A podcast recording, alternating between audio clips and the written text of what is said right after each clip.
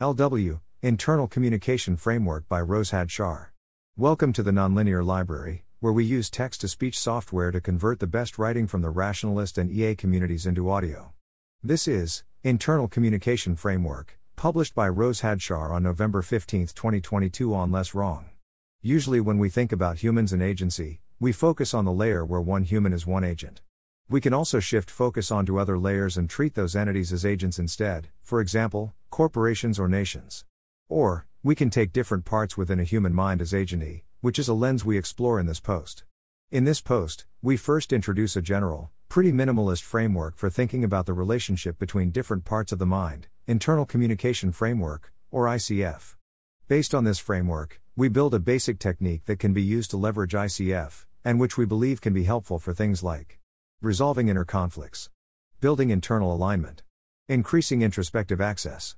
We have shared ICF with a small number of people, tilde 60 to 80, over a few years, and are writing this post partly to create a written reference for ICF, and partly to make the framework accessible to more people. The framework. Some background context. ICF is rooted in thinking about hierarchical agency, i.e., how agency, and strategic dynamics play out composite agents and their parts. It is mostly an attempt to generalize from a class of therapy schools and introspection techniques working with parts of the mind, and to make the framework cleaner from a theoretical perspective. More on the relationship between ICF and some particular techniques from that class here. ICF was developed in 2018 by Jan Kulveit with help from Nora Ammann, in the context of the Epistea summer experiment and then CFAR instructorship training.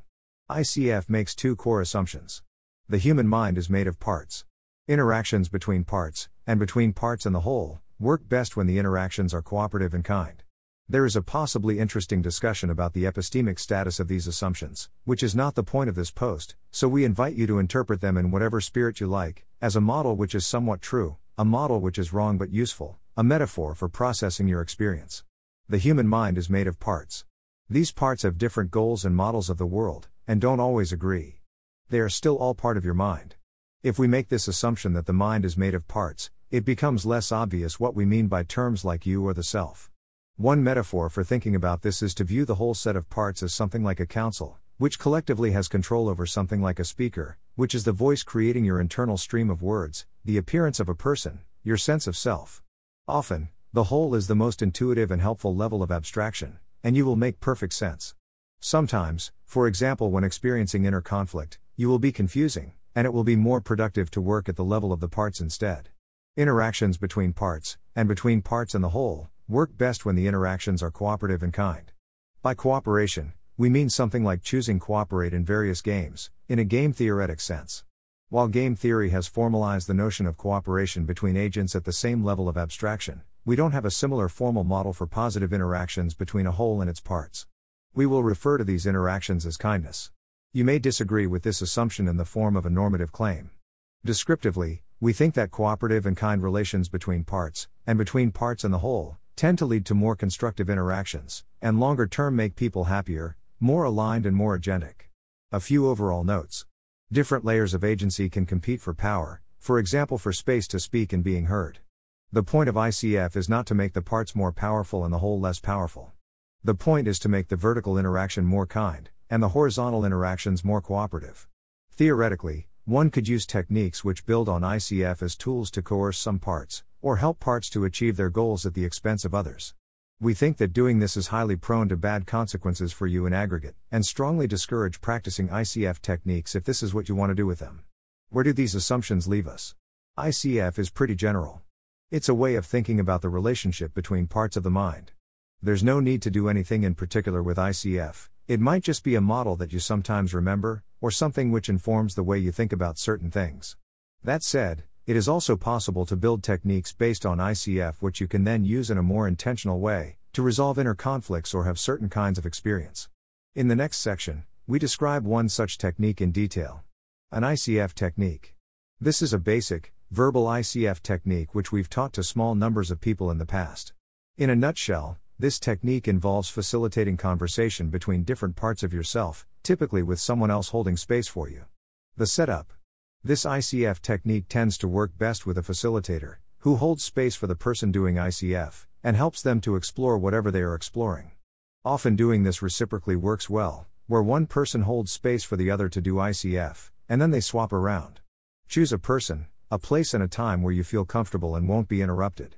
It's often good to be explicit about how long you want to spend doing ICF, or that you want it to be an open ended container. Summary The steps. Step 0 Land in yourself. Step 1 Find a part, and unblend from it. Step 2 Check how you feel about that part, then repeat step 1 until you feel only curiosity and kindness. Step 3 Facilitate conversation. Step 4 Close the space. Step 0 Land in yourself. This will look different for different people and in different contexts. You could do certain forms of meditation, focus, notice what's happening in your body, observe your breath, circle yourself. Explicitly identify an inner conflict or life situation you want to work on. Just notice out loud what's been going on in your day, week, slash month until you notice things that you want to explore. The important thing is to arrive at something that feels alive in you, that you're in touch with in the present moment and want to explore and be with. It doesn't really matter how you get there, or how explicit legible the thing is. Step 1 Find a part, and unblend from it. Examples of what finding a part could look like. There's a part of me who really wants to take on the project. I feel guilt. I have some tension in the back of my neck. Unblending means creating some separation between a part and the whole, the rest of the council. The idea here is that usually all parts are blended into a whole which generates the speaking I. To converse between parts, you need them to unblend and take on separate existence. Then the different parts can each take turns at having a voice. Another way of putting this, you can't smell the soup if your face is dunked into it. Unblending is a mental motion, and it's easier to understand by doing it than by reading about it. Some things that may be helpful for unblending giving the part a name, or an image, or a personification, or having the part come up with a name for itself. Explicitly asking the part if it's happy to unblend. Visualizing the part as localized in a particular part of your body, or as outside of your body, or in a particular place in a landscape. Expanding compassion and curiosity towards the part, in a way that's similar to what's being practiced in metta meditation. Sometimes it's very easy to unblend. Other times, it's not. This might be because the part feels scared or low trust, for example. But if I unblend, the rest of you will try and get rid of me, and I'm tracking really important stuff you need to pay attention to. The part feels so deeply part of who you are that you can't really imagine existing separately from it, for example. But caring about X is just me, I can't locate as anything smaller than all of me. Other reasons. There are a few different approaches you can try if unblending is difficult. Unblending from a different part first. Often a part doesn't want to unblend because it's at war with a part that's still identified with you, and it correctly feels vulnerable to attack if it unblends. For example, if I find anxiety, and then the anxiety doesn't want to unblend because it knows that I have strong judgment about feeling anxious, I could try unblending from the judgment first, and then come back to the anxiety and see if it feels okay about unblending now. Trying to reassure the part about the fairness of the process. This might look like that you'll pay attention to certain things, or that you won't use coercion against the part. Approaching the part as you would approach a child, or a wild kitten, or a good friend. Maybe it needs something, maybe it's frightened, maybe slow is good. Just sitting with the part inside of you and seeing what happens. Sometimes unblending isn't accessible.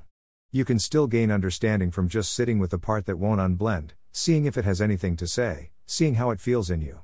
Step 2 Check how you feel, then repeat step 1 until you feel only curiosity and kindness. Once you've unblended from a part, check how you feel. Continuing with the examples from step 1, you might feel. But there's also a part of me that thinks the project is too hard. Now I've unblended from the guilt, I notice that I also have some fear.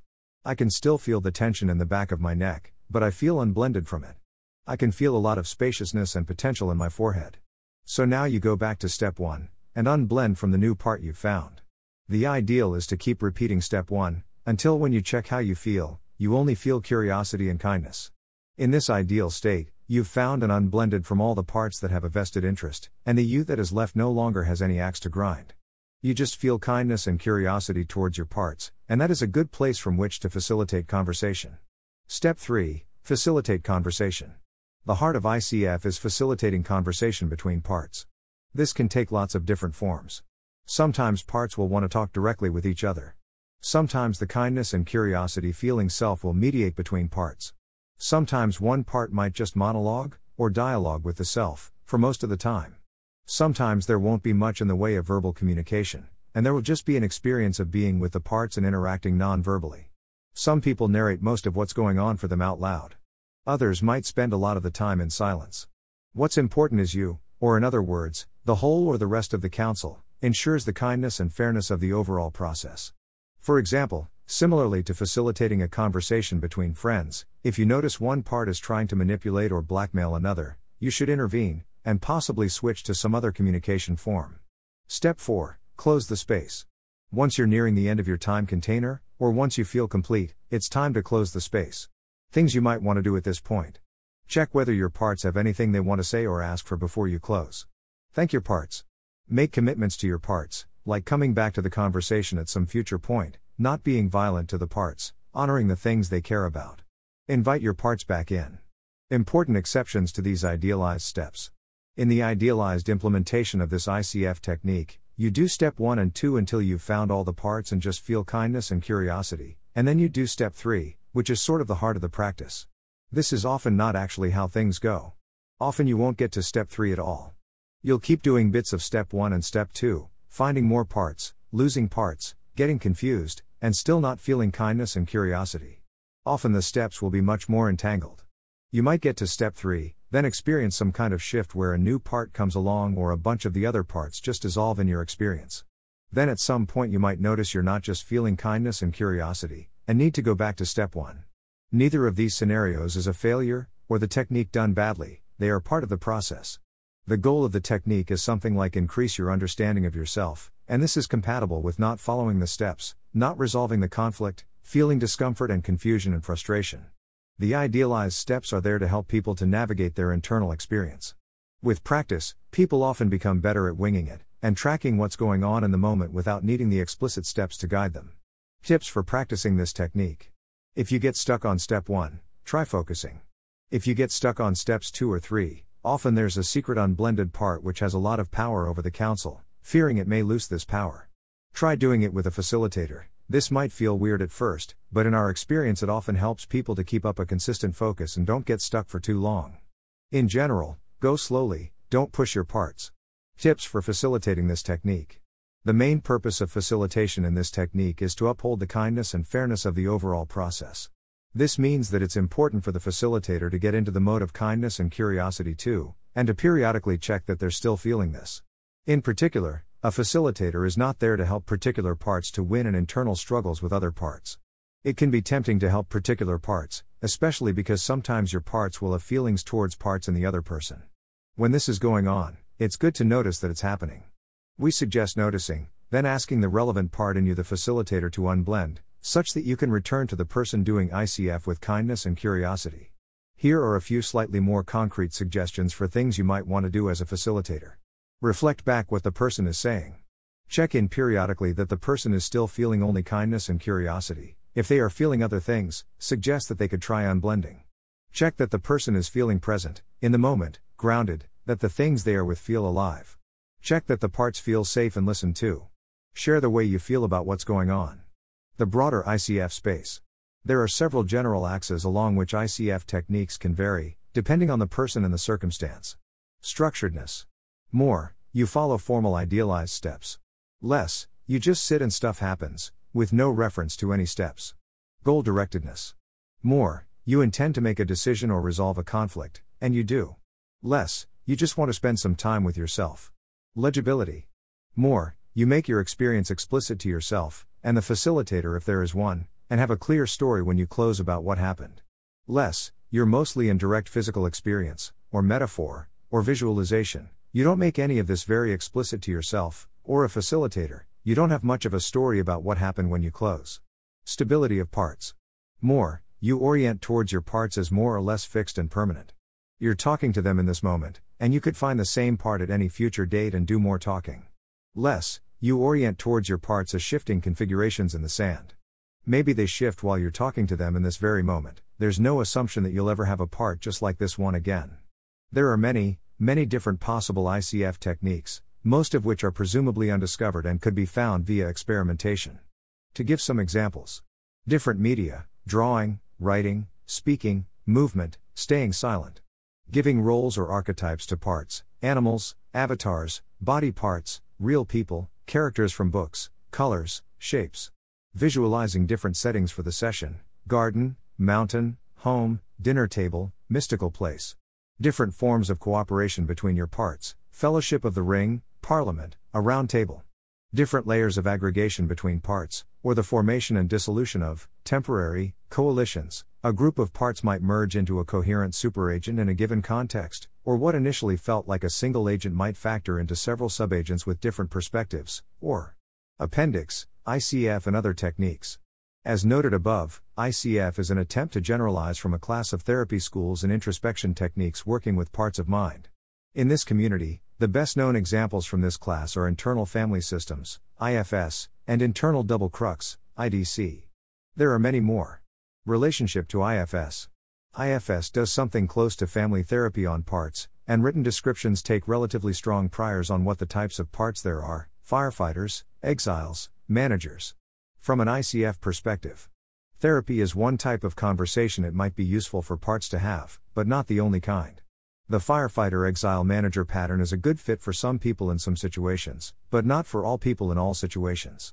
ICF borrows strongly from IFS. In particular, the process of unblending in the technique above is borrowed from IFS. IFS focuses on making the process non judgmental and kind. Relationship to IDC. From an ICF perspective, basic IDC prompts the parts to form two coalitions, and to have a structured dialogue between coalitions in roughly the form of double crux. Sometimes, the composition of the coalitions change, and the parts are prompted to find new labels. Sometimes, the parts update their models, and the conflict is actually resolved. This often works well if there are actually just two parts, which differ mostly in data, but not directly in goals. In our experience, experienced IDC practitioners seem to often do something slightly broader, weakening the priors, for example, there are two parts, and not forcing the conversation into the double crux form, if it doesn't seem to fit. In this case, IDC is basically a particular application of ICF. Relationship to other techniques. There are many other approaches which work with parts, like those given in this list, for example, schema therapy, compassion focused therapy, and many others, for example, voice dialogue therapy.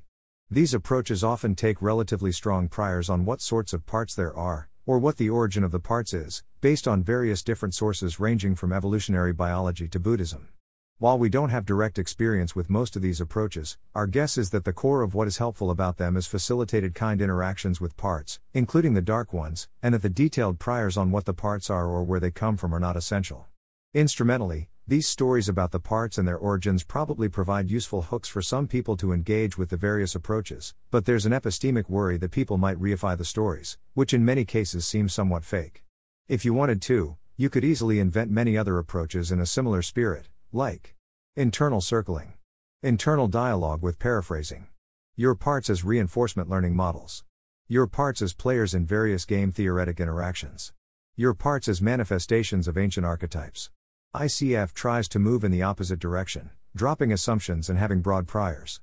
ICF is compatible with most of the more specific stories about parts and their origins, but from an ICF perspective, these are just stories, and not what is going on fundamentally. H. T. Luke Raskopf we want to plant a gentle flag of caution here. While exploring any of these axes is fine, and often just a feature of personal preference, there is a related risk of taking the framework too seriously. For example, someone could practice an ICF technique and come away with an experience of having fixed, permanent parts beyond the container of practicing the technique. This might be helpful and fine in lots of cases, and we don't have empirical evidence that it's problematic, but we worry about reifying parts and believing stories too much in a way that is epistemically inaccurate or constraining for the future actions of the individual. We recommend paying attention to your direct experience and how true things feel for you, and holding stories you make in the context of ICF lightly. Thanks for listening. To help us out with the Nonlinear Library or to learn more, please visit nonlinear.org.